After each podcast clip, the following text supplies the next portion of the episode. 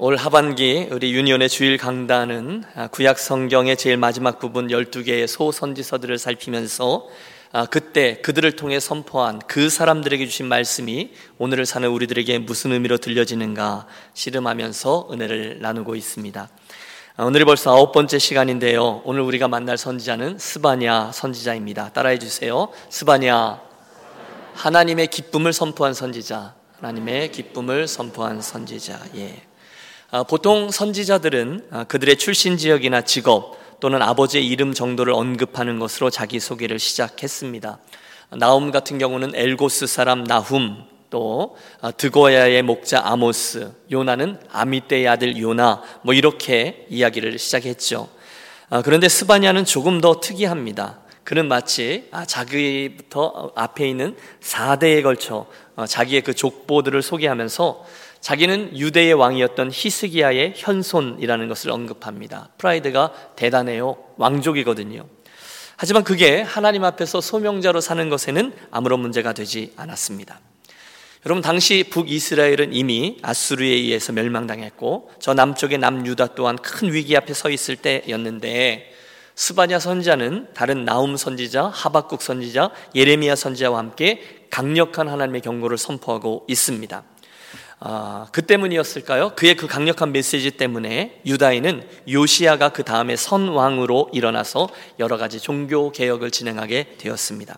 물론 그 이후의 왕들인 여호야, 김, 그리고 시드기야 이들의 악한 통치가 다시 유다를 영적으로 암흑기로 이끌었지만 어쨌든 선왕이었던 요시아의 종교 개혁에 불을 일으키도록 그렇게 시작한 이는 바로 이 스바냐 선지자였던 것입니다.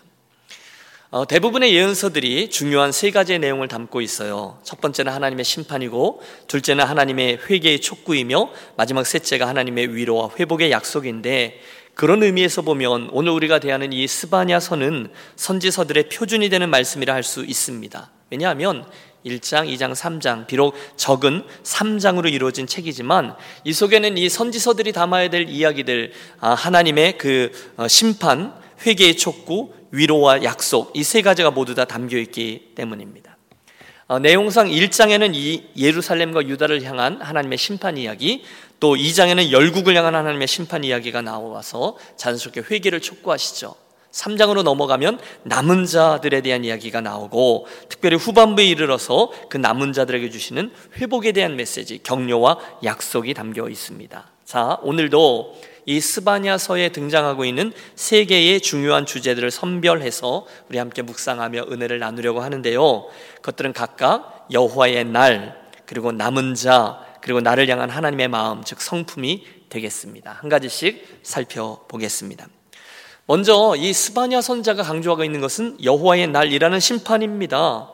우리가 저 앞에 두 번째 선지서였죠. 요엘서를 살필 때 이미 여호와의 날을 공부했거든요.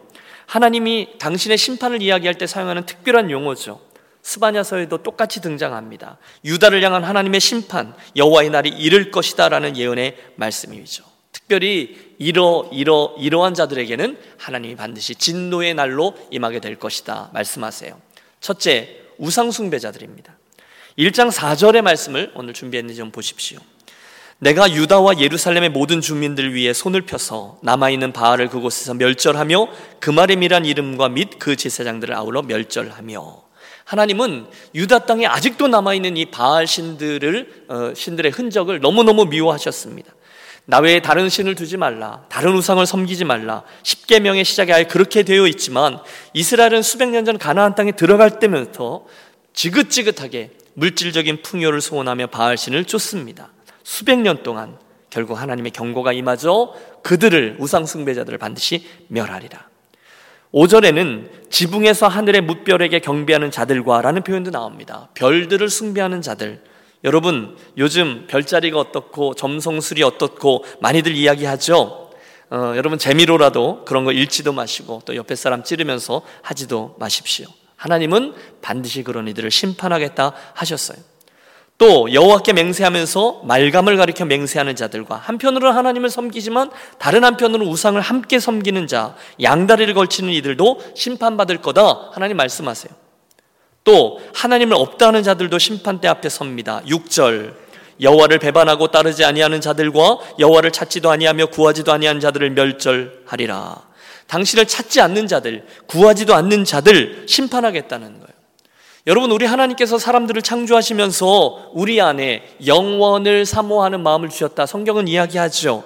파스칼도 그 심성을 이렇게 표현합니다. 사람에게는 본질적으로 하나님만으로 채울 수 있는 공간이 있다라고 말입니다.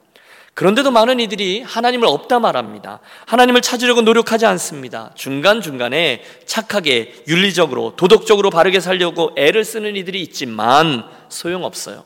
하나님을 없다 하는 자들, 하나님을 찾지 않는 자들은 반드시 심판을 받게 될 겁니다.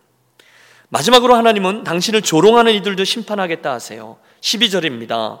여호와께서는 복도 내리지 않고 화도 내리지 아니하시리라 하는 자를 등불로 두루 찾아 벌하시리니 하나님이 있다고 있으면 아버지 한번 나와보라 그래 있으면 나같이 죄짓고 하나님에 대해서 이렇게 막말하는 이들에게 벌 주셔야지 왜 안 줘? 정말 있어? 이런 이들 말이에요 다 심판대 앞에 설 것이다 말씀하세요 그러므로 여러분 여호와의 날 곧 크고 두려운 날이 이르기 전에 전도서의 말씀처럼 너의 창조자를 기억하고 반드시 그분 앞에서 인생길을 걷는 유년 가족들이 되시기를 축복합니다.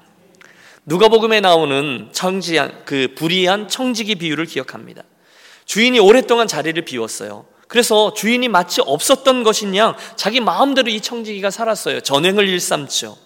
하지만 어느 날 그 주인이 결국은 다시금 돌아올 것이지 이 사실을 떠올리게 되자 순간 빚졌던 이들을 찾아가서 빚들을 막 탕감해 줍니다. 100만 원 빚졌으면 50만 원이라 써라. 너는 1000만 원 빚졌으면 한 800만 원으로 써라. 이러면서 그들을 막 돕는 척을 하는 거예요. 순간 이 모습을 보면 주께서 그 행위가 옳다 그르다 윤리적인 판단을 해주시는 것이 아니라 이야기의 포인트는 그 청지기가 주인이 돌아와서 자기가 벌을 받고 쫓겨나면 그때 내가 선행을 했던 이들이 나를 도와줄 것이다. 그래서 그날을 준비하다니 하하 하면서 그 청지기의 지혜로움을 칭찬했다라는 거죠. 이 아침 스바냐 서의 말씀을 대하시면서 우리 예수님의 비유에 등장하고 있는 그 불의한 청지기의 지혜를 빌려오겠습니다. 우리 옆에 분에게 이렇게 말씀해 주시는 거예요. 심판의 날은 반드시 있습니다. 이렇게요. 심판의 날은 반드시 있습니다. 무슨 얘기죠? 그날이 있다는 것을 오늘 잊지 말자는 것입니다. 그러면 오늘을 반드시 잘 살 수 있게 될 줄로 믿습니다. 여러분 세상은요 오늘도 잘 돌아가고 있는 듯 보여요. 사람들은 각각 자기가 옳은 대로 행하고 자기가 섬기는 우상들을 따르고 어떤 이들은 하나님이 없다 있으면 나와보라 그래 교만하게 외치며 살아요. 심지어 그분을 조롱하는 이도 있어요. 그러나 그러거나 말거나 그들의 말이 아니라 저와 여러분은 오늘 이 본문의 이 말씀을 믿습니다. 무슨 말씀이요? 심판이 있다는 말씀이죠. 사랑하는 여러분, 오늘도 이 스바냐서의 말씀 때문에 늘 심판의 날, 저와 여러분이 결국은 가고 마침점 앞에 섰을 때, 주 앞에 섰을 때 그 날을 의식하며 살아서 이 본문에 나오는 어리석은 사람들, 우상들을 섬기는 자들, 하나님을 찾지도 않는 자들이 아니라 그 하나님을 잘 경외하며 살아가는 저와 여러분이 되시기를 권합니다. 아멘. 두 번째 스바냐서에서 우리가 주목하려고 하는 주제는 남은 자에 대한 거예요. 따라해 주세요. 남은 자 사상. 예. 성경 전체를 어우르면서 우리 하나님이 강조하시는 바가 있죠. 아무리 이 세상이 마음대로 돌아가는 것 같고 죄악에 물들고 모두들 멸망의 위기 앞에 선다 해도 당신은 그 어딘가에 반드시 당신이 사랑하시는 남은 자들을 남겨두신다는 거예요. 스바냐서 1장과 2장 그런 하나님의 심판이 한창 선언되고 있거든요. 그런데 갑자기 3장에 이르러 당신이 이렇게 말씀하십니다. 3장 12절인데요. 내가 곤고하고 가난한 백성을 내 가운데 남겨 두리니 그들이 여호와의 이름을 의탁하여 보호를 받을지라. 13절 함께 읽으실까요? 이스라엘의 남은 자는 악을 행하지 아니하며 거짓을 말하지 아니하며 입에 거짓된 혀가 없으며 먹으며 먹고 누울지라도 그들을 두렵게 할 자가 없으리라. 무슨 뜻인가 하면 하나님께서 그 많은 이스라엘 백성들 가운데 반드시 남겨둔 이들이 있으셨다는 거예요. 맞습니다. 여러분 창세기 6장을 펼쳐보면 세상이 모두 다 죄악으로 인해서 멸망할 때에도 하나님은 의인 노아와 그의 가족들을 구원해 주셨어요. 아니 그들이 남은 자들이었죠. 엘리야 선자가 로뎀나무 아래에서 절규하잖아요. 하나님 다 죽고 나만 남았습니다. 그런데 하나님 말씀하세요. 걱정하지 마라. 이런 난국에도 나는 바울, 그 바알에게 무릎 꿇지 않은 자 몇 명을 남겨둬요? 7천인을 남겨두었느니라. 여러분 이사야 선자도 절망 중에 소망을 외쳐요. 밤나무, 상수리 나무가 배임을 당하여도 그 그루터기는 남아 있는 것 같이 거룩한 씨가 이 땅에 그루터기니라 하시더라. 무슨 뜻이에요? 다 사라지는 것 같다는 거죠. 다 타락한 것 같다는 거죠. 교회도 다 이상하게 됐다고 말하죠. 여호와를 전심으로 두려워하는 지도자들도 별로 없는 것 같죠. 우리가 보기에는 소망이 없는 것 같아요. 그러나 여러분 기억하세요. 하나님의 시대마다 반드시 당신의 남은 자들을 숨겨 놓으셨어요. 그리고 그들을 통해 신앙의 정조를 지키며 당신의 역사를 써 내려가시죠. 사랑하는 여러분, 그러므로 한 번 사는 인생, 한 번 섬기는 예수 그리스도, 저와 여러분이 바로 그런 그루터기들처럼 하나님의 남은 자로 그런 믿음의 사람으로 자리매김되게 되어지시기를 사모하시고 갈망하시고 기도하는 저와 여러분 되시기를 바랍니다. 여러분 그런 거를 바라셔야죠. 흥미로운 것은요, 스바냐서의 말씀이 그런 남은 자들의 삶의 특징을 두 가지, 공의와 겸손으로 특정 지우고 있다는 거예요. 2장 3절의 말씀이죠.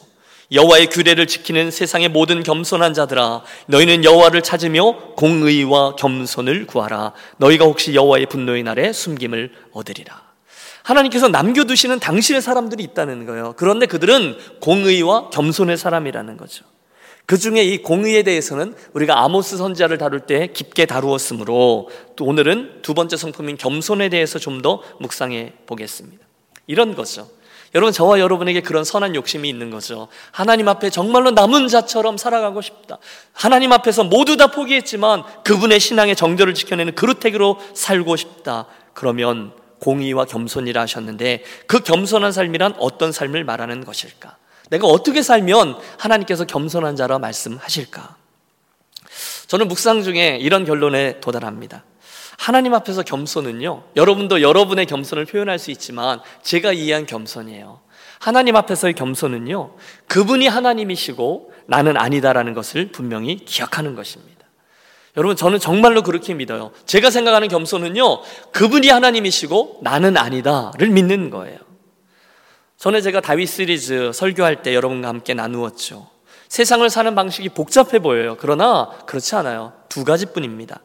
먼저는 나로부터 세상에 시작해서 이 세상을 보고 하나님을 보는 방식입니다. 내가 세상의 중심이 있어요. 내가 센터예요. 내 인생의 대소사를 내가 선택하고 내가 행동합니다. 하나님도 저기 계신 하나님도 내, 나에게 맞춰 주셔야 돼요. 좀 더 정확히 표현하면 하나님도 내가 원하는 대로 좌우할 수 있는 분이어야 해요. 이게 첫 번째 방식.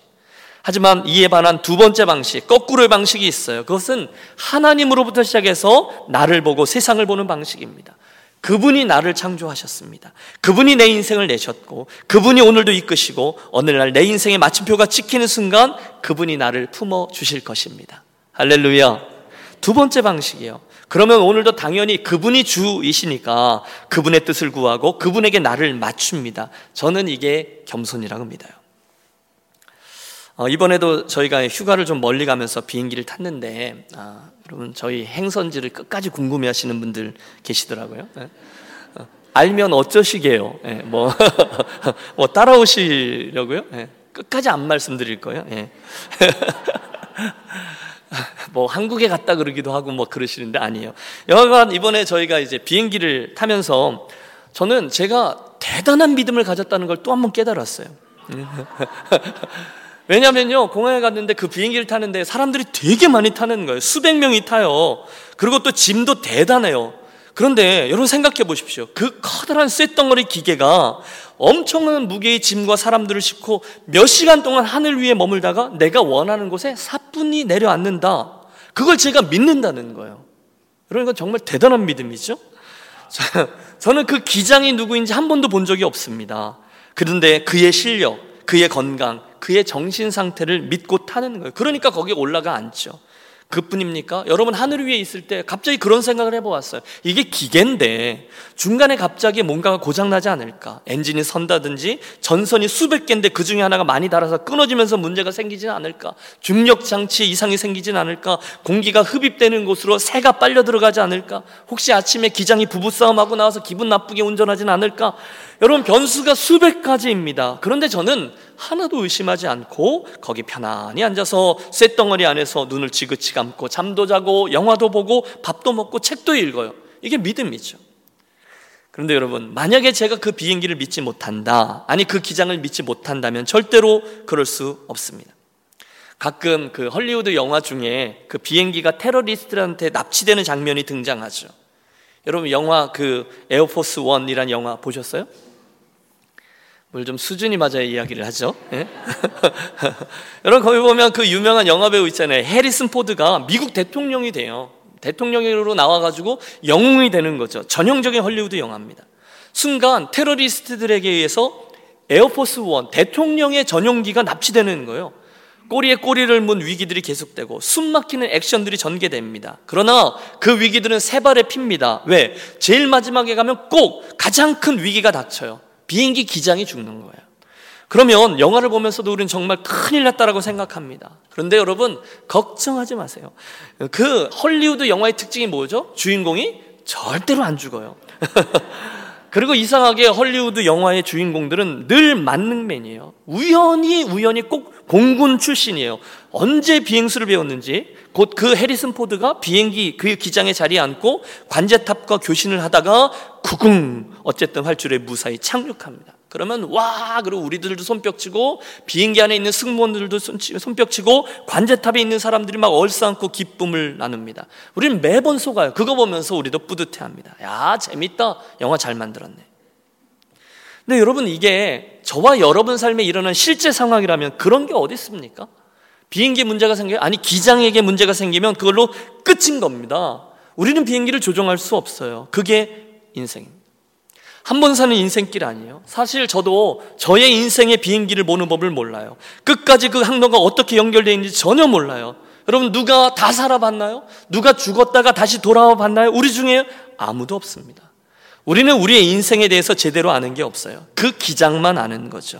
그만이 비행기를 조종하고 항로대로 비행기를 이끌어요. 그런데 그럼에도 불구하고 우리는 주제 파악도 못하고 중간중간에 훈수를 둡니다. 이걸 왜 이렇게 가냐? 북극 쪽으로 해서 이렇게 가면 훨씬 더 빠를 텐데 알지도 못하는 얘기를 해요. 그런데 너무도 자주 우리 인생을 그렇게 삽니다. 우리가 나섭니다. 우리가 내 인생의 조정관을 잡고 우리가 원하는 선과 방향을 따라가겠다는 거예요. 무슨 말씀을 드리는 것인가 하면 그렇게 하지 않는 게 겸손이라는 겁니다. 우리가 할 일은 그 순간에 비행기는 그 기장에게 맡기고 우리는 책 보고 식사하고 여행과 목적지를 즐기는 것입니다. 똑같습니다.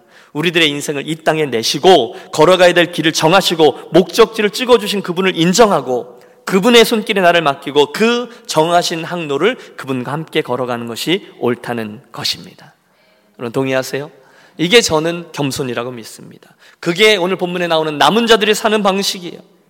오늘도 세상을 보십시오. 얼마나 목소리가 큰 사람들이 많은지 몰라요. 팔을 걷어붙입니다. 각자 자기가 옳다라고 얘기합니다. 이렇게 살자는 거예요. 바알을 따라가자. 본문을 보세요. 말감을 따라가자. 바벨론 뒤에 줄 서자. 아니다. 아무리 세대가 이래도 애굽이 그 이집트를 쫓는 게 맞다. 자기도 책임지지 못할 말을 마구 합니다. 그때 아니다. 우리를 이 땅에 내어주시고 함께 가주시며 결국 당신께로 품어내실 하나님을 믿고 그분과 함께 가는 게 인생이다 라고 외치며 겸손을 선택하는 자 그들이 남은 자인 줄로 믿습니다 무슨 말씀입니까? 이 스바냐서의 말씀 때문에 저와 여러분 모두 다 남겨진 인생길 범사의 모든 일에 그분을 인정하고 경외하며 따라가는 21세기의 남은 자들이 되시기를 축원합니다. 드디어 오늘 이 스바냐서의 말씀을 통해서 가장 집중하고 싶은 세 번째 말씀 주제에 이르는데요. 바로 그렇듯 당신을 경외하며 겸손히 남은 자로 살아가는 이들에게 주신 하나님의 소망의 말씀들이 있다는 거예요. 그런 이들에게 하나님이 내가 그들에게 이런 하나님이 되어 주겠노라 약속하고 계십니다. 그게 오늘 본문의 말씀인데요. 그 약속 안에 하나님의 성품들이 드러나고 있다는 거예요. 그걸 묵상하는 거죠. 우리 함께 본문 13장 17절의 말씀을 한 단어 한 단어 곱씹으면서 한번 합독하겠습니다. 너의 하나님 여호와가 너의 가운데 계시니 그는 구원을 베푸실 전능자이시라. 그가 너로 말미암아 기쁨을 이기지 못하시며 너를 잠잠히 사랑하시며 너로 말미암아 즐거이 부르며 기뻐하시리라 하리라. 아멘. 여러분 하나님이 당신을요 우리에게 이런 분이라 계시하세요. 첫째, 당신은 구원을 베푸실 전능자이십니다. 둘째, 당신은 나를 인하여 기뻐하시는 분이십니다. 셋째, 당신은 나를 잠잠히 사랑하시는 분이십니다. 여러분 하나하나 생각해 보시죠. 가장 먼저 우리 하나님이 어떤 분입니까? 구원을 베푸시는 분이에요. 전능자세요. 맞죠? 여러분 우리 하나님의 구원자이심을 여러분 믿으십니까? 이야기는 창세기부터 시작해요. 출발점이죠. 아담과 하와가 타락했을 때 하나님은 친히 희생제물을 잡으시고 가죽으로 옷을 지어 입히시며 우리에게 구원의 도를 알려주셨어요. 죄악이 관영한 세상을 홍수로 심판하실 때 노아와 그 가족을 구원해 내셨어요. 소돔과 고모라 땅에서 롯과 그 가족을 구원해 내셨어요. 홍해 앞에 이스라엘 백성들 바닷속에 구원의 길을 내셔서 출애굽의 구원을 완성하셨어요. 이야기는 끝이 없습니다. 가나안 정복 시대, 사사 시대, 통일 왕조 시대, 요즘 우리가 살피고 있는 남북 왕조와 이 선지자들의 시대, 가장 중요한 예수 그리스도의 성육신 시대, 아니 오늘 살고 있는 교회와 선교의 시대까지 하나님의 구원 이야기는 한 번도 그치지 않고 계속되고 있습니다. 그 이름을 예수라 하라. 왜요? 이는 저가 자기 백성을 저의 죄에서 구원할 자이심이라. 마태복음 1장입니다. 하나님이 세상을 이처럼 사랑하사 독생자를 주셨으니 이는 저를 믿는 자마다 멸망치 않고 영생을 얻게 하려 하심이라. 하나님이 그 아들을 세상에 보내신 것은 세상을 심판하려 하심이 아니요 저로 말미암아 세상이 구원을 받게 하려 하심이라. 요한복음 3장. 너희가 그 은혜를 인하여 믿음으로 말미암아 구원을 얻었나니 에베소서 2장. 아, 여러분 그 중간을 다 건너뛰고 맨 끝에 우리 인생의 엔딩 픽처죠. 마지막 순간 구원하심이 무엇이요? 구원하심이 보좌에 앉으신 우리 하나님과 어린 양에게 있도다. 계시록 7장.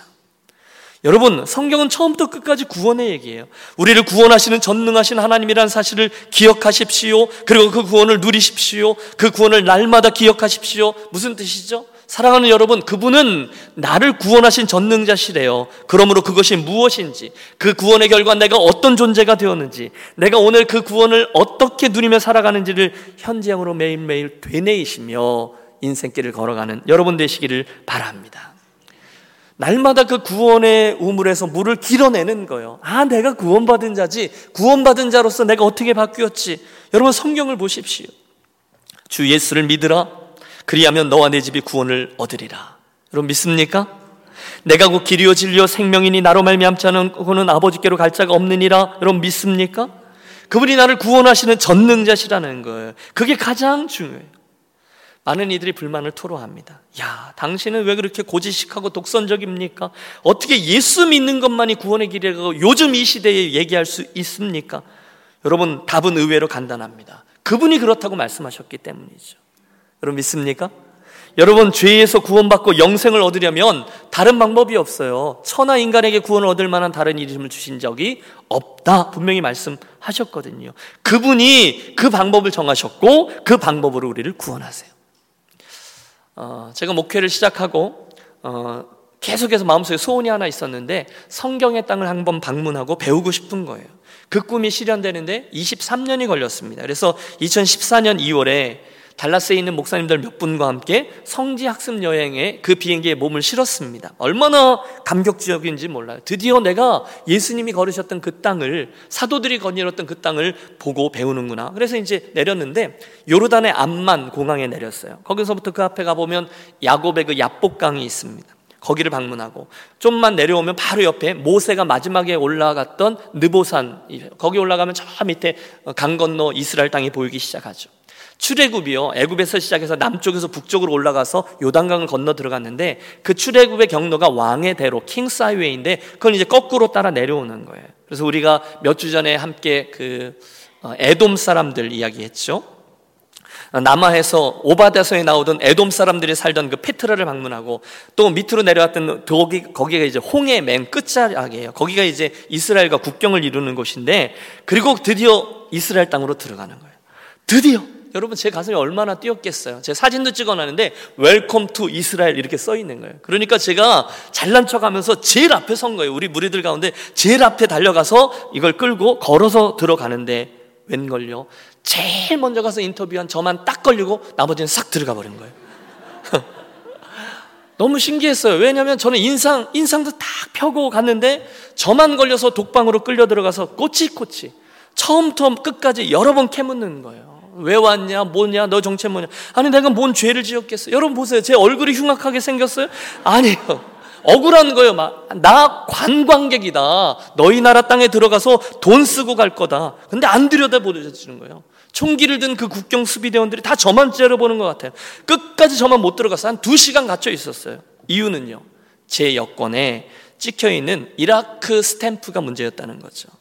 이유는 그거예요. 기분 나쁘다는 거예요. 너 도대체 뭔데 우리의 적국인 이라크를 들어갔다 왔냐는 거예요. 아니 나 친구 만나러 갔던 거다. 친구 누구? 아 있어. 케이스라고. 선교사라고 말하면 안 되잖아요. 내 친구 커피 비즈니스 하는데 거기 방문했었어. 그러면서 끝까지 버티는 거예요. 그러면서 나 홀조만 그 좁은 방 안에 갇혀서 슬피 울며 이를 갈미 있었던 거죠. 예? 혼자서 막 영화를 찍는 거예요. 나만 못 들어가게 됐네. 아, 그러면 나는 다시 요르단으로 쫓겨가서 나 혼자 암만에 가서 비행기 타고 미국으로 들어가고 이왕 여기까지 왔으니 저 안에 들어간 아내는 끝까지 이스라엘 보고 오라 해야지. 그러고 있는 거예요. 여러분 제가 왜 못 들어갔는지 아세요? 이스라엘에서 정해놓은 거예요. 모슬렘 국가를 들락거리는 외국인들은 이스라엘 땅에 쉽게 발 들여놓지 못하게 하라. 그게 법이에요. 이스라엘이 그렇게 정해놓았으면 제가 아무리 이렇다 저렇다 해도 거기 못 들어갑니다. 그는 구원을 베푸실 전능자시라 전능하신 하나님께서 저와 여러분의 구원을 위해서 예수 그리스도라는 길을 펼쳐 주셨습니다. 할렐루야. 그분이 그걸 정하셨어요. 그 예수를 믿으면 그 길로 구원을 얻는 거죠. 여러분, 여러분은 예수님을 여러분 인생의 주와 그리스도로 믿으십니까? 예. 그렇다면 여러분 복잡한 세상에 별일 많지만 그 믿음으로 인하여 구원을 얻었고 그분의 자녀가 되었습니다. 이제 여러분은 그분의 은혜 때문에 사망에서 생명으로 원수에서 자녀로 또 친구로 변화된 그런 존재가 되었습니다. 구원을 선물로 받으셨어요. 왜? 구원을 베푸실 전능자가 그분이시기 때문이에요. 그 구원의 하나님을 여러분 누리시기 바랍니다. 그 구원을 날마다 떠올리시면서 찬양하십시오. 남은 자의 삶은요, 나를 구원해 주신 그분의 구원을 누리는 삶이에요. 그분은 구원을 베푸실 전능자이십니다. 17절 계속 보십시오. 다음에 이어지는 하나님의 성품은 더 감격스러워요. 더 친근해요. 더 위로가 됩니다. 그가 너로 말미암아 기쁨을 이기지 못하시며 여러분 잘 보세요. 그가 너로 인하여 저와 여러분이죠. 기쁨을 이기지 못하는 하나님이시라는 거예요. 가만히 묵상해 보았어요. 아, 하나님이 우리를 보면서 기쁨을 이기지 못하는 장면은 어떤 게 있을까? 무엇보다도 누가복음 15장이 떠오르죠. 왜? 잃어버려진 자의 비유가 세 개의 세트가 15장에 쫙 나오거든요. 첫 번째, 잃어버렸다가 찾은 잃어버린 양의 비유. 두 번째, 잃어버렸다가 되찾아지는 드라크마 비유. 세 번째, 잃어버렸다가 되찾아지는 아들의 비유. 모두 다 정관사 더가 붙어 있어요. 그 양, 그 드라크마, 그 아들입니다. 그들이 되찾아졌어요. 이 비유의 공통점들은 똑같습니다. 잃어버려졌던 게 있어요. 그런데 그걸 다시 되찾았거든요. 그리고 그곳에 무엇과도 비교할 수 없는 주인의 기쁨이 있었다는 거예요. 그래서 잔치가 열렸던 거죠. 여러분 잘 생각해 보세요. 그때 그 기쁨이 누구를 향한 기쁨이죠? 바로 저와 여러분 구원받은 자들을 향한 기쁨이라는 거예요. 하나님이 저와 여러분을 구원해 내시고요. 저와 여러분을 보시고 그 기쁨을 이기지 못하셔서 얼굴에 미소가 있는 모습을 생각해 보세요. 아니, 숨도 가빠지는 거예요. 너무너무 기뻐하시는 거예요. 여러분, 그런 표정을 지으시면 안 돼요. 그분이 저와 여러분을 구원하시고 저와 여러분 하나하나를 보면서 너무너무 기쁨을 이기지 못하신다는 이런 예를 들면 좀 더 실감적이라고 생각합니다. 저는 비교적 일찍 결혼을 해서요, 이른 나이에 아빠가 되었습니다. 부끄러운 고백이지만 너무 일찍 아빠가 돼서 한동안 애들이 예쁜지를 모르면서 애들을 키웠어요. 아니, 그냥 애들이랑 같이 컸어요. 그래서 아내가 고생을 많이 했어요. 물론 애들이 예쁘죠. 그런데 제가 느낄 때 그냥 내 아이니까 예쁜 거지. 뭐 그렇게 이쁘다고 난리를 치냐. 애들이 애들이지. 그랬는데 어느 날부터인가 제가 감당할 수 없을 만큼 애들이 예쁘고 사랑스러워졌어요. 첫째, 둘째, 셋째가 자라나는데 아이들이 자라나는 스테이지마다 기쁨의 컬러가 다른 거예요. 공부를 잘하는 애가 있어요. 셋 중에. 그럼 그게 이쁜 거예요. 생각하지도 못했는데 학교에서 오랜다고 갔더니 칭찬받고 이상한 상을 줘요. 그게 너무너무 기뻐요. 악기를 연주하면 그게 너무너무 예쁩니다. 심지어는요, 말싸움을 잘해서 여기 디베이트라고 하잖아요. 그거 이겨갖고, 심지어는 자기 생각이 틀리다는 걸 아는데도 논리적으로 반박해서 그걸 이겨요. 그러면 거기선 잘했다 하지만 우리가 볼 때는 참 나쁜 거잖아요. 그런데도 그 상을 타와요. 그러면 그것도 이뻐요.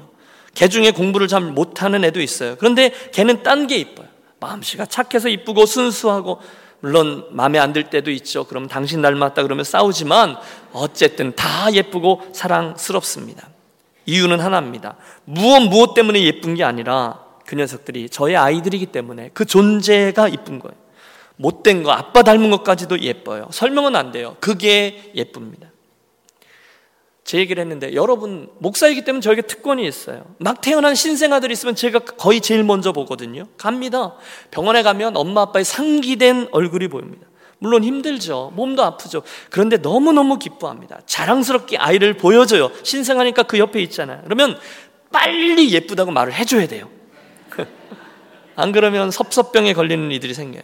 예쁘다. 야, 잘생겼다. 조금만 띄워주면요. 그 엄마 아빠가 가관도 아닙니다. 목사, 목사님, 애가 아빠를 보고 막 웃어요. 말도 안 되는 소리 하고 있는 거예요. 뭘 걔가 웃어요. 그냥 어쩌다 이렇게 했는데 거기 내가 본 거지. 뭐 코가 오똑하네, 눈썹이 짙네, 눈매가 아빠를 닮았네. 뭐 심지어 울면 야 노래를 잘하게 생겼네. 제가 보기에는 다 비슷한데 별걸 다 갖다 붙이면서 둘이서 희희낙낙이에요. 이유는 하나죠. 엄마 아빠기 때문입니다. 자식이기 때문에요. 그 아이는 엄마 아빠의 존재가 그 아이의 존재가 이미 기쁨인 겁니다. 이쯤 되면 저는 여러분들 가운데 많은 할아버지 할머니들이 모이면 다 그 핸드폰 바탕화면 이렇게 까고 손주들 막 자랑하느라 날리는 게 넉넉히 이해합니다. 그 이쁨은 그 기쁨은 부모보다 또 다른 컬러라고 들었습니다. 얼마나 열심히 그러시는지 가서 한마디 하죠. 예수를 그렇게 열심히 믿으라고 제가 이제 그렇죠. 그러나 이해는 합니다. 여러분, 왜 아이들이 예쁘고 왜 아이들이 기쁘죠? 걔들이 뭘 하기 때문에요? 내가 나에게 뭘 주기 때문에요? 그게 아니라 그의 존재가 나의 분신인 그 아이들 존재가 나이기 때문에 예쁘고 기쁜 거예요. 하나님이 그러시다는 거예요. 하나님이 저와 여러분을 볼 때 제가 70점이기 때문에 예쁜 게 아니에요. 80점이기 때문에 예쁜 게 아니에요. 하나님 당신의 형상으로 우리를 지었고 당신의 피로 값주고 구원해 냈기 때문에 예쁘고 기쁜 거죠. 여러분 좀 못하는 게 있을 때 있죠. 여러분 저도 제 자신이 만족스럽지 못할 때가 너무 많아요. 열등감도 있어요. 하나님 앞에 95점 정도는 맞아야 되는데 이번 주에는 70점밖에 못 맞았거든요. 그럼 너무너무 부족해요. 모난 부분도 있어요. 내가 내 죄를 알아요. 내가 하나님께 했던 수많은 공수표들이 있거든요. 아 이번 주에도 내 체크를 빵꾸 냈네. 하나님 또 다시 잘해볼게요. 약속할게요. 공수표를 날려요. 그런데 하나님이 나를 바라보실 때는 즐거워하며 기뻐하며 나를 바라보신다는 거예요. 여러분 그 사실을 믿으시기 바랍니다. 이 표정은 안 돼요. 그러면 그분이 나를 바라보며 미소를 지으며 기뻐하시는 얼굴 표정을 대하는 우리들의 태도가 필요한 거죠. 물론 죄인 오라 하실 때에 날 부르소서 그러면서 주 앞에 나오면서 끝까지 겸손해야 되지만 일단 하나님의 자녀로 구원받은 백성으로 나오셨다면 이제는 그분 은혜의 보좌 앞에서 그분의 자녀됨을 마음껏 누리며 나를 기뻐하시는 하나님 앞에 우리가 즐거움으로 나아가는 저와 여러분이 되시기를 바랍니다. 이유가 있어요. 여러분 이 지구상에 수십억 명의 사람들이 살고 있는데 복음주의자들이 카운트할 때 그 중에 거듭난 그리스도인은 10%밖에 안 된다고 하거든요. 그러면 여러분 10명 중에 한 명만이 구원함을 얻은 하나님의 자녀라는 거예요. 그런 이들을 바라보시는 하나님의 미소를 기억해 보세요. 기쁨을 이기지 못한다 하셨거든요. 그게 저와 여러분에게 주신 하나님의 축복입니다. 그 표정을 지으며 옆에 있는 분을 축복해 주세요. 하나님이 당신을 보고 기뻐하십니다. 이렇게요. 하나님이 당신을 보고 기뻐하십니다. 예. 여러분, 그게 우리들의 모습입니다. 마지막으로 한 가지만 더 17절에서 찾게 된 하나님의 성품이 있습니다. 17절 보십시오. 너를 잠잠히 사랑하시며 너로 인하여 즐거이 부르며 기뻐하시리라. 여러분 그 은혜가 점점 더 커져요. 점점 더 깊어져요. 그분이 어떤 분이세요? 나를 잠잠히 사랑하시는 하나님이라는 거예요. 여러분 제가 묵상해 봤어요. 하나님이 나를 잠잠히 사랑하신다. 여러분도 한번 생각해 보십시오. 왜 그렇게 말씀하셨을까요? 하나님이 나를 사랑하시는데 요란하게 사랑하실 수 있으시잖아요. 떠들썩하게 사랑하실 수도 있으시잖아요. 큰 소리로 사랑하실 수도 있으시잖아요. 그런데 왜 당신은 유독 여기 나를 잠잠히 사랑하시고 라고 어, 말씀하셨을까요? 생각해 봤어요. 혹시 그 이유가 만약에 하나님께서 나를 향한 당신의 사랑을 그 마음만큼 표현하면서 사랑하신다면 아마 저와 여러분 누구도 금은 사랑의 강도를 당해낼 수 없기 때문은 아닐까라는 생각을 해 보았습니다. 무슨 얘기일까요? 여러분 출애굽기 19장에 가면 아름다운 장면 하나가 나와요. 드디어 광야를 통과해서 시내산에 이른 이스라엘 백성들 앞에 하나님이 내려오셔서 그들과 조우하는 장면이거든요. 하나님이 약 약간 흥분하셨던 것 같아요. 야, 내가 지금까지 드디어 어? 마음속에 품었던 저 나라를 나의 제사장 나라로 내가 만나고 내 백성 삼아야지, 나의 특별한 소유로 삼아야지 이러면서 내려오시는 순간이에요. 약간 흥분하셨어요. 약간 설레셨어요. 그런데도 저 아래는 어마어마한 일이 일어났습니다. 빽빽한 구름이 산을 덮었고요. 우레와 번개가 쳐대고요. 큰 우주의 나팔 소리가 울려대고 그랬어요. 그래서 이스라엘 백성들이 나아가다가 쫄은 거죠. 그래서 그만큼밖에 안 보여줬는데도 도저히 감당할 수 없어 모세에게 나가서 이렇게 말합니다. 우리는 이만하면 족하니 당신이 올라가서 여호와 하나님을 만나고 우리에게 내려오셔서 그 말씀을 해 주십시오. 그런 게 아닐까요? 만약에 하나님이 우리를 당신의 사랑만큼 표현해 보세요. 여러분, 우리는 감당할 수 없습니다.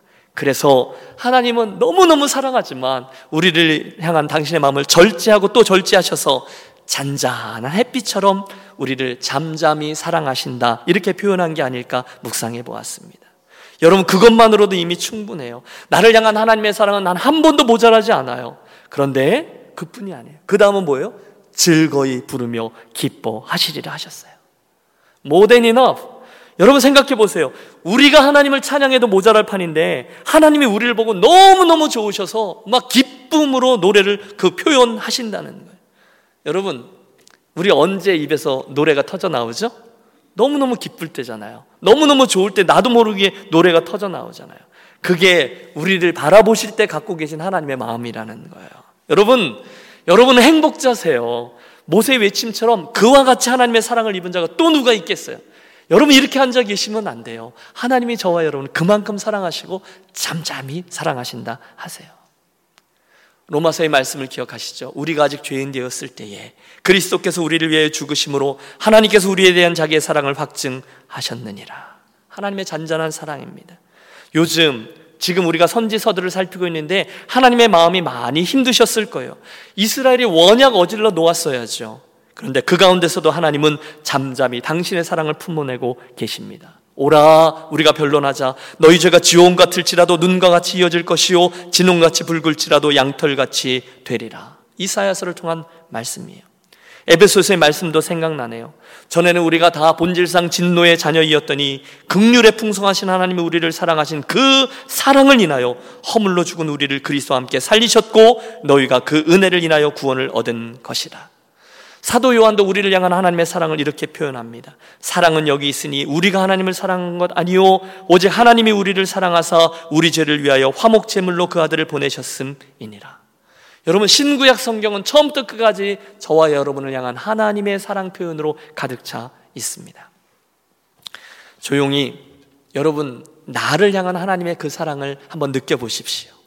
우리가 아무리 이렇다 저렇다 해도 사탄이 아무리 그것들을 방해해도 하나님의 나를 향한 사랑은 늘 해바라기의 사랑인 줄로 믿습니다. 그분은 우리를 향한 사랑을 한 번도 포기하지 않아요. 우리가 그분의 사랑을 누리고 감사하고 간증해야 될 이유가 충분합니다. 그러므로 결론입니다. 물론 여러분 하나의 선지자로서 스바냐는 여호와의 날 임박한 그분의 심판을 이야기하며 이스라엘 회개를 촉구해요. 그럼에도 불구하고 하나님의 사랑 표현이죠. 남은 자 사상이 담겨 있어요. 그 자리로 나오라는 거예요. 그때 어, 그들에게 하나님께서 이런 마음을 표현하십니다. 세 가지. 나 여호와는 너희와 늘 함께 있어서 구원을 베풀고 그런 이들을 기뻐하며 그런 이들을 잠잠히 사랑하는 하나님이라는 거예요. 그러므로 저를 따라 여러분 한번 우리 이렇게 살기로 결단하겠습니다. 여러분 스바냐서 3장 17절을 마음속에서 떠올리면서 따라 하시는 거예요.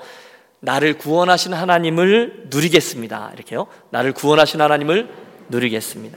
두 번째, 나를 기뻐하시는 하나님께 감사하겠습니다. 나를 기뻐하시는 하나님께 감사하겠습니다. 세 번째입니다. 잠잠히 나를 사랑하는 하나님을 나도 사랑하겠습니다. 잠잠히 나를 사랑하는 하나님을 나도 사랑하겠습니다. 그런 이들에게 약속하신 축복이 있죠. 우리 함께 19절과 20절의 말씀을 합독하는 것으로 오늘 설교의 결론을 삼겠습니다. 나에게 구원을 베푸시며 기쁨을 이기지 못하시며 잠잠히 사랑하시는 것으로도 모자라 하나님은 우리에게 이런 축복을 주시겠다는 거예요. 같이 읽죠. 그때에 내가 너를 괴롭게 하는 자를 다 벌하고 저는 자를 구원하며 쫓겨난 자를 모으며 온 세상에서 수욕받는 자에게 칭찬과 명성을 얻게 하리라. 내가 그때에 너희를 이끌고 그때에 너희를 모을지라. 내가 너희 목전에서 너희의 사로잡힘을 돌이킬 때에 너희에게 천하 만민 가운데서 명성과 칭찬을 얻게 하리라. 여호와의 말이니라. 아멘. 여러분 여러분은 행복자세요 그분으로부터 이런 사랑과 은혜를 받은 이가 또 어디 있겠습니까? 기도하겠습니다. 하나님 아버지, 유다 백성들과 같이 늘 부족해도 그래도 우리를 구원하시고 기쁨을 이기지 못하시며 잠잠히 사랑해 주시는 말씀이 오늘 우리들에게 얼마나 큰 위로와 소망이 되는지 모릅니다. 귀한 축복의 말씀을 들었사오니 오늘 사랑하는 성도들을 붙들어 주셔서 하나님의 그 크신 사랑과 축복을 만으로 여기거나 값싼 은혜로 치부하지 아니하고 오히려 분에 넘치는 사랑과 은혜와 축복을 소중히 여겨 또 한번 결단하고 하나님의 사람다움으로 구원받은 자의 긍지와 하나님의 사랑을 받은 자로서의 자신감으로 이번 한 주 승리케 하여 주시옵소서 예수 그리스도 이름으로 기도하옵나이다. 아멘. 함께 일어나셔서 오늘 본문의 말씀으로 했던 찬양을 같이